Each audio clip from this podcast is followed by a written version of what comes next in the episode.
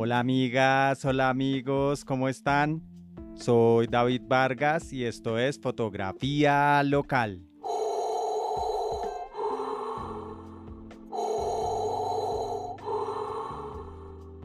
Cuando George Lucas comenzó a trabajar en lo que sería su más grande éxito como escritor y director, su tema central fue profundizar en los lados opuestos del universo según él, la luz y la oscuridad, inspirándose en filosofías y creencias de la vida real.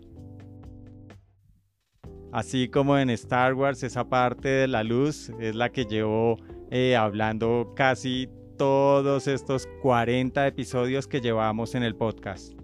Pero este se lo quería dedicar a lo que yo pienso que es la parte oscura de la fotografía, Hace tres años más o menos tuve una de las publicaciones más exitosas en mi cuenta de Instagram y con una sola fotografía y orgánicamente logré conectar con muchas personas.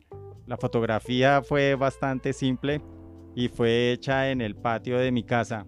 En ella podemos ver a mi esposa dentro de una carpa mirando su celular y arriba se puede ver la luna en una franja de cielo muy bonita que tuvimos ese día en Bogotá.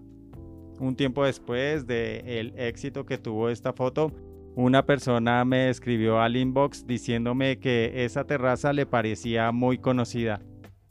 Y enseguida me envió una fotografía y en ella aparecía yo en el interior de mi hogar tocando guitarra en pijama.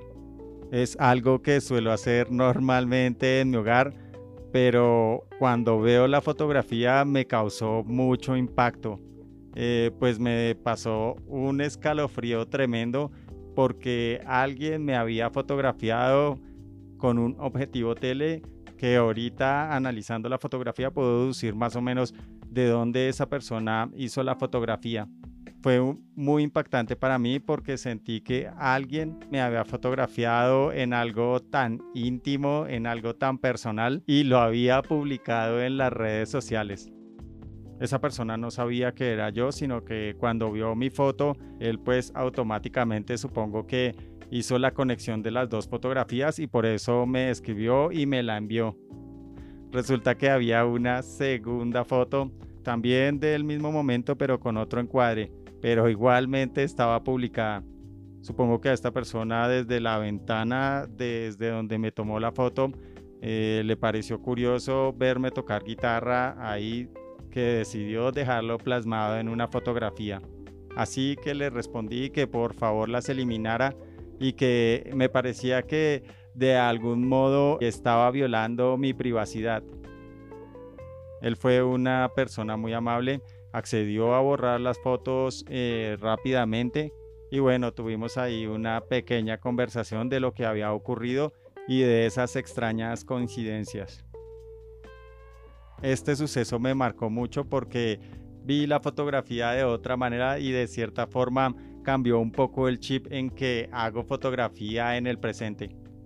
Y de igual forma me ha pasado del otro lado desde mi trabajo como fotógrafo, dentro de esa línea tan delgada que hay yo siempre suelo volar mi dron en horas de la mañana y recuerdo muy bien que esa vez salí muy temprano a tomar unas fotografías y unos videos con mi dron a la playa de Dibuya en La Guajira.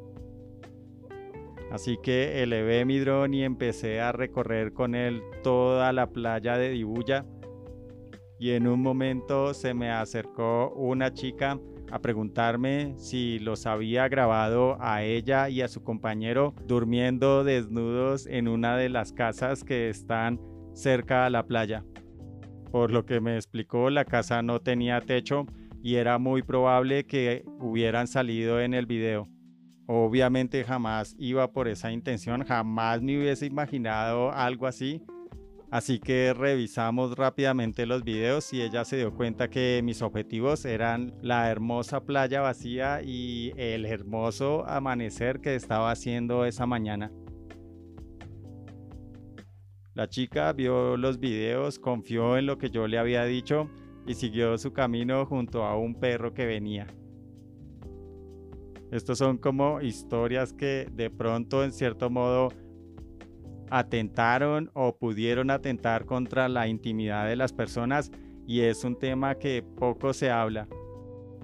El más claro ejemplo de acoso y violación a la intimidad son los paparazzis, estos fotógrafos que hacen lo que sea para conseguir exclusivas, sobre todo de personas famosas, personas de Hollywood, y venderlas en su mayoría para revistas amarillistas.